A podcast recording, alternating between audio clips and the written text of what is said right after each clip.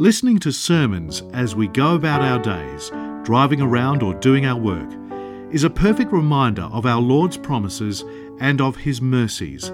This is the mission of Upper Room Media to make the Word of God accessible to anybody and everybody. In the name of the Father, and the Son, and the Holy Spirit, and God, amen. Glory be to the Father, and the Son, and the Holy Spirit, now and ever in the ages of all ages, amen. The Lord Jesus is speaking in this gospel about what division can do, and how division is not an overnight result. It doesn't just happen suddenly. And He gives us indicators to look out for. So if we just look back to the gospel reading, to see what the Lord Jesus was saying, you're going to see something quite interesting. He says in it very important points to consider. If you look at this quote from the Psalms, the Psalm says, For you, God, have heard my vows. You have given me the heritage of those who fear your name. So I will sing praise to your name forever that I may daily perform my vows. So there's a reminder here that the psalmist says, Lord, you have heard my vows. Every one of us has made vows to the Lord sometime in our life. You've made vows when you were married, when you stood at the altar. Those of you who got married, you, you, you made vows. And commandments were given to you by the church to abide by. When you baptized your children, you made vows. You were given commandments by the church to abide by, and so on. And we have often made all kinds of resolutions and promises to God. So God has heard all of them. We think that, you know, these are just ceremonies and pictures and memories or videos. But everything we said, I do, I believe, I will, I promise, every time we've said any of these things, God has heard. He has heard every single one of these promises and these vows over the years. Of, one of them is forgotten. So this has a heritage. That's why even at a ceremony of a marriage, it's not just known as a wedding, it's called a crowning ceremony. The bride and the groom are crowned. They receive a heritage and they receive a promise of an inheritance in the kingdom of God, of those who fear God's name. The psalmist goes on to say, because of this, because of these many graces, like we're going to say in the fraction, we thank God, we praise Him for all of these things. And as we continue to praise Him, we say, Lord, grant me to daily perform my vows.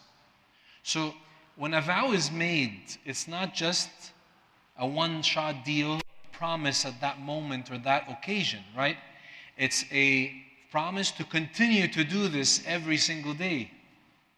I will continue, by God's grace, to daily perform my vows. That's why, if you notice, the Lord Jesus says, If anyone wants to be my disciple, he has to do many things. Among them, deny himself, take up his cross daily, and follow me wherever I lead him, wherever I go. It's a daily request. So, in the gospel reading itself, we see that many people are concerned in the world today. We see there are many problems in the world, many issues happening in the world, in the homes, in the cities, in the world, in the schools, everywhere, everywhere, all kinds of stuff. And people see this and are discouraged. People see this and say, What's going to happen? Right there, that's what's going to happen. Verse 22. Verse 22 is an example of complete chaos. Imagine a person who is demon possessed, blind, and mute. So, all kinds of evil that are hovering in and within this person. And what happens to them? The Lord heals them. The Lord is able. The Lord is more than able to heal and to help this individual. So poor people wonder could this be God? Is this God's hand?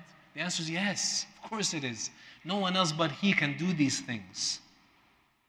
Now, of course, out of envy and out of those who hate God, they find a way to attribute it to something else coincidence, probability, possibility, random act of nature, whatever.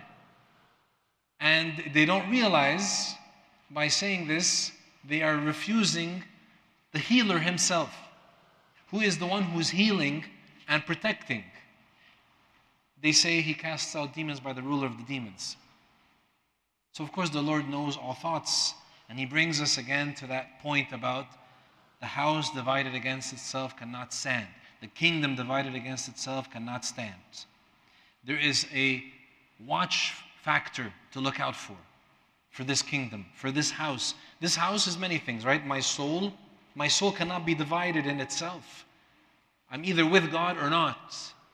It can't be some sort of mix because I'll, as long as I'm in this mix and this gray zone, I'm not happy. I'm not satisfied. I'm not fulfilled. I have fears, I have doubts, I have concerns. It's one or the other. Sooner or later, every single one of us has to come to the decision, that determination to say, Am I with Him or not? So, of course, the Lord casts demons by the Holy Spirit, and that's why we are constantly, ever since Pentecost, speaking of the Holy Spirit. The church has been teaching us about how if you, you know, if I being evil know how to give good gifts to my children, how much more will my heavenly Father give the Holy Spirit to those who ask Him? Because it's the Holy Spirit that can cast out demons and, heal the blind and the mute, the blind who don't want to see God, who can't see God, the deaf who don't listen to His word, and so on. Then he goes on to say a little parable about it, but I want to focus on verse 30 for a second. He who is not with me is against me, and he who does not gather with me scatters abroad. Again, it's that it's one, which side are you on? It's like, the, the, the, you know, I have to define the relationship. Who am I with? Am I with him or not? Somebody say, well, what's the big deal if I do this or that? That doesn't mean I'm not with him. According to God's pr- promise, God's word, yes. It's one or the other. It's one or the other. He goes on to say in verse 33, if you see it on the screen, either make the tree good and its fruit good, or else make the tree bad and its fruit bad. It can't be both. You see, it's like the Lord saying, choose. What type of house do you want?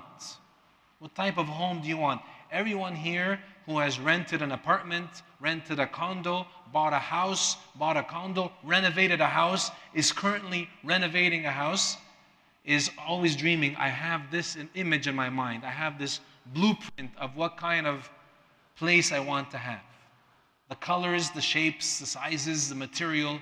I'm, I'm planning, I'm thinking in my mind.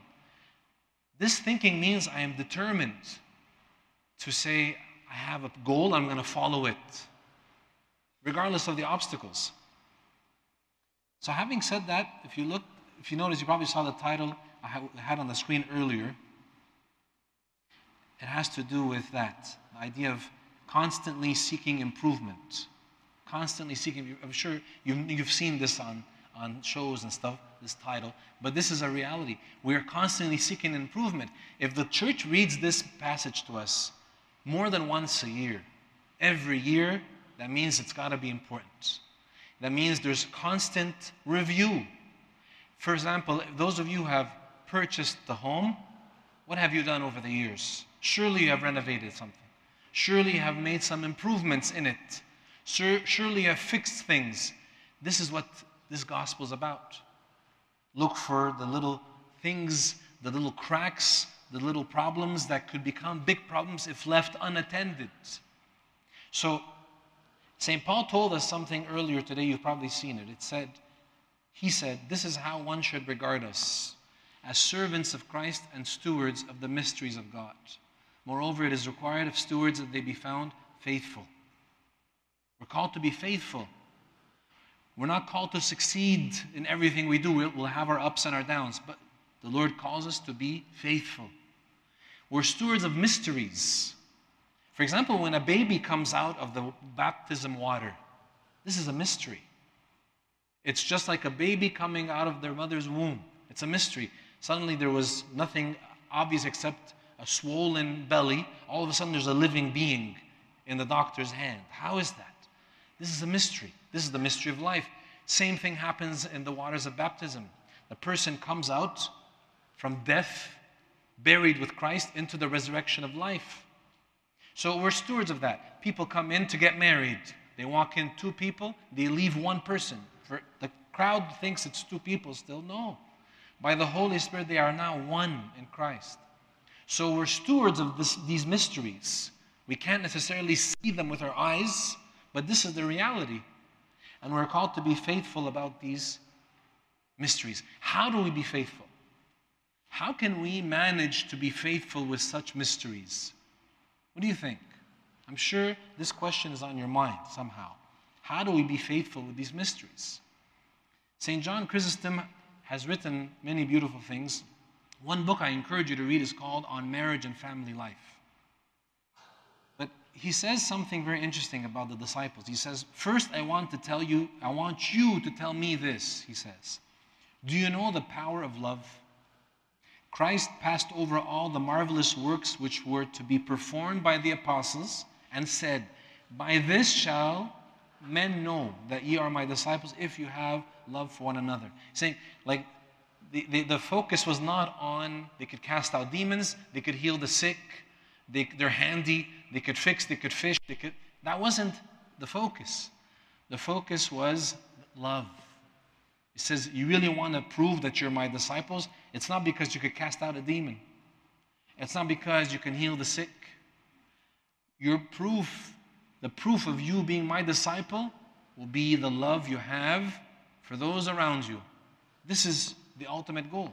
He goes on to say, Love is the passport with which man passes through all the heavenly doors without obstacle. Imagine heaven or the gates of paradise are like one door after the other, after the other, after the other. Imagine that. Saying basically, your love, the more you pray for love, the more you pray for love by the Holy Spirit. Because human beings cannot love infinitely. Human beings cannot love unconditionally. This can only be done by the Holy Spirit. Only by the Holy Spirit. That's why I say, if, you're, if you, if I, being evil, know how to give good gifts to my children, how much more will my Heavenly Father give the Holy Spirit to those ask Him? So, asking the Holy Spirit to give me this capacity of love is basically a renewal in every sense of the word.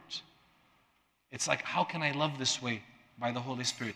The Lord would not have imposed on us, and forgive me, for, Lord, for using the word imposed, but the Lord would not have announced to us the pinnacle, the standard of the gospel by saying, Love your enemies, bless those who curse you, do good to those who hate you, pray for those who spitefully use you. He would not have said this to us had he not known in his foreknowledge, being God, that he would one day give us his Holy Spirit to be able to do these things. I can't do these things, I'm just a human being. And we see things and we go through things, but the Lord gives us a way which is this passport called love. Love is your passport. Gets you through all clearance, all security clearance, all the way into the gate. All the way through the gate. So the Lord says, I will give it to you. Ask for it. Pray for this. Seek this.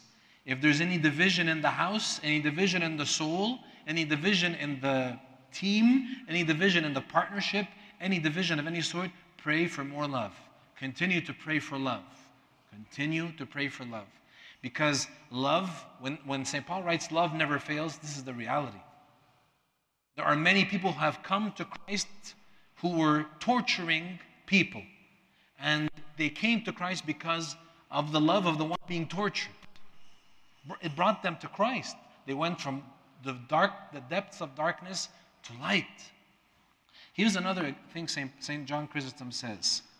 He says, Have no concern for money. Again, so this is perhaps in the context of family unit, the husband and the wife. He says, Have no concern for money. He goes on to say, Love your wife more than you love your own life. Never be at odds, but be true. Notice how St. Paul said, Stewards, faithful. Be true. Prefer her company at home above being out. Esteem and admire her publicly and advise her patiently. Pray together, go to church, and discuss the readings and prayers. So, I mean, think about how many times after the day, after, you know, it's Sunday today, you're going to go home later today. When you have your, you know, afternoon dinner or lunch or coffee or tea or ice cream, whatever you do on a Sunday afternoon, this is a great opportunity to discuss what did we read at church today? What did St. Paul tell us today? What was written in the book of Acts? What was the Synaxarion about today? What was the gospel reading about today? What did the priest talk about today in the sermon? Not to critique how long or how short it was, or how boring or how whatever it was, but to see what was the message of the gospel today for the edification of the house. Look what he says next. If your marriage is like this, if you follow this roadmap, if your marriage is like this, or your relationship with God is like this, your perfection will rival the holiest of monks. You see that on the screen?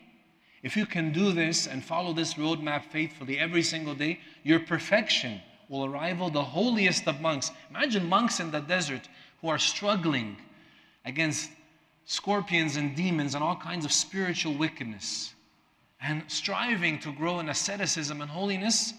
Just a family who lives this way rivals that. These are the words of a patriarch. And these are, these are true from generation to generation. Say, well, we have all kinds of home problems. Homes all over the church, all over the world are struggling. That's true. And there, there's a reason for that. The devil is fighting, especially the Christian home. I've told you the story before about that author. His name was name, Derek Prince. He was saying how he was on a plane and he was sitting down and he ordered a vegetarian meal because he was fasting for Lent. I'm paraphrasing the story because it's been a while. And then he noticed the passenger next to him had also ordered a vegetarian meal. So, to make conversation, to hopefully talk about Jesus, he asked, Oh, so you're fasting? He said, Yeah. He said, Oh, me too. I'm fasting for Lent. So, you, are you Christian as well? You're fasting for Lent? She goes, No. Goes, what, what are you fasting for then if you're not Christian? What religion are you? She goes, I'm a satanic worshiper. I worship Satan. She said, Oh, okay. Said, Well, uh, why do you fast? Why are you fasting? She said, We fast, she said. We fast for the destruction of the Christian homes. She said it bluntly to him in his face, like that, sitting on a plane. What does that remind you of? That shows that there is a, a, strong battle against, particularly the Christian home. So when you have people fasting and praying for your home's destruction, and when the church is fasting the fast of the apostles, and we who are the Christians of the church don't fast, for example, Wednesday, Friday, apostles, and we look at fasting as a duty, as a problem, as a inconvenient discomfort, then obviously it's a no-brainer. Game over. That's what it's going to be. And yet there are homes who follow the gospel and say, they remember it rings true in their ears what the Lord Jesus said. This kind does not come out except by prayer and fasting. So there's a, there's a lethal weapon against evil called prayer and fasting. Evil has used it against us, but if we begin to use it and practice it, it'll be game over for evil. And that's why St. Paul says the Romans, do not be overcome by evil, but overcome evil with good. We can actually rival the holiest of monks if we follow a particular direction and insist on following it, regardless of the difficulties, regardless of the struggles. Back to that example of, you know, people who buy a home or renovate. For example, now, I'm sure you've seen on the road those, you know, uh, Acton and those concrete fixtures, you know, you see them all over the place. And the guy, these guys coming in, can we, uh, can we uh, redo your pavement? You want some, uh, what, what is that, you know, tar and all that stuff. Or, oh, there's a crack on the side of your foundation. Very thin, but you know, you should do something about it. Don't leave it like that. Don't wait till next spring because that crack is going to expand. And uh, during the winter, it's going to get water in it, and then you'll have water in your house. So people right away, what they do? They hire a company to come and close the crack. That's what when the Lord says the house divided against itself cannot stand, doesn't mean it, it, it falls tomorrow. Doesn't mean it falls Tuesday morning. He means over time, if left unattended, it will fall. That's why we have constant gifts, graces by the Holy Spirit to maintain, to improve, to constantly renovate our spiritual home, not just a house, but a spiritual home so that when the devil comes to hit, we hit back. The Lord promised, He promised us that we're kept by His power. He said, The gates of Hades shall not prevail against it. then how are the gates of Hades prevailing in some of the problems of the world today? They are prevailing because we let them prevail. Plain and simple. If I let them prevail, they prevail. If I say no, they don't prevail. Period. And this is a promise again by the Holy Spirit who says, I have given you the authority to trample on serpents and scorpions and upon all the power of the enemy. We are reminded by today's gospel that we are members of one another. We are members of one another, members of his body, of his flesh and of his bones. We literally partake of his flesh and we drink of his blood mystically through the Eucharist. So we are reminded every time we do so that we are members of his body. We're members of his flesh, which means if we're members of his flesh, we're members of one another. And we have to protect every part of that, from the inside of me personally to my family and, and, and my church, and so on and so forth. And the promise is the gates of Hades will not prevail. St. Paul tells us if we would judge ourselves, we would not be judged. We often put the blame on someone else. Like I just said, oh, you know, they're praying and fasting against us. I should judge myself and saying, Am I praying? Am I fasting? Am I taking this battle seriously? Like they say, we cannot fight a full time devil being part time Christians. Doesn't work. You have a full time devil. Part time Christian can't beat that. But a full time Christian in Christ by the Holy Spirit can definitely fight that and overcome. St. Paul says we are more than conquerors, not just conquerors, not just kind of like, you know, putting, putting up a good fight. No, he says we are more than conquerors through him who loves us. It's because we are loved that we can do these things. The world out there tells us all kinds of difficult things, and we think, oh my goodness, the world is coming to an end. Not yet. It is coming to an end. Yes, there is a second coming and a final coming of our Savior, but it's not right now. It's coming. I don't know when. Maybe you do, but I don't know. He said, no one knows. But in the meantime, what am I doing? Either to hasten that coming or to prepare for the battle. We all go through battles, don't we? The world is not constantly, our life is not constantly stable and smooth. Everyone here has their share of battles. What are we doing about it? What are we doing about it? If I can judge myself, say, Lord, help me. Lord, forgive me, just like that poor tax collector who stood behind the Pharisee who was praising himself in front of God. The tax collector said, God, be merciful, to me, a sinner. That's all he said. He beat his chest and said, God, be merciful to me, a sinner. The Lord said, He, the tax collector, went away justified more than the other. The justification was there. So let's think about this and say, Lord, you've promised and you said, when we do anything to the least of our brothers or sisters, we do it to you directly. So let's consider that. How am I treating myself? How am I treating my spouse? How am I treating my children? How am I treating my fellow brothers and sisters, the Christians? How am I treating my neighbors? How am I treating the non believers? How am I treating everyone out there? Because you said, least or most, we're doing it to you. To enable us, Lord, to do what's right before your eyes. Allow me to leave you with a last or one or two more slides just to look at this. Do you see this? I found this online and I, I like the concept. There's a lot to explain about it, but there's no time for it now, so maybe another time.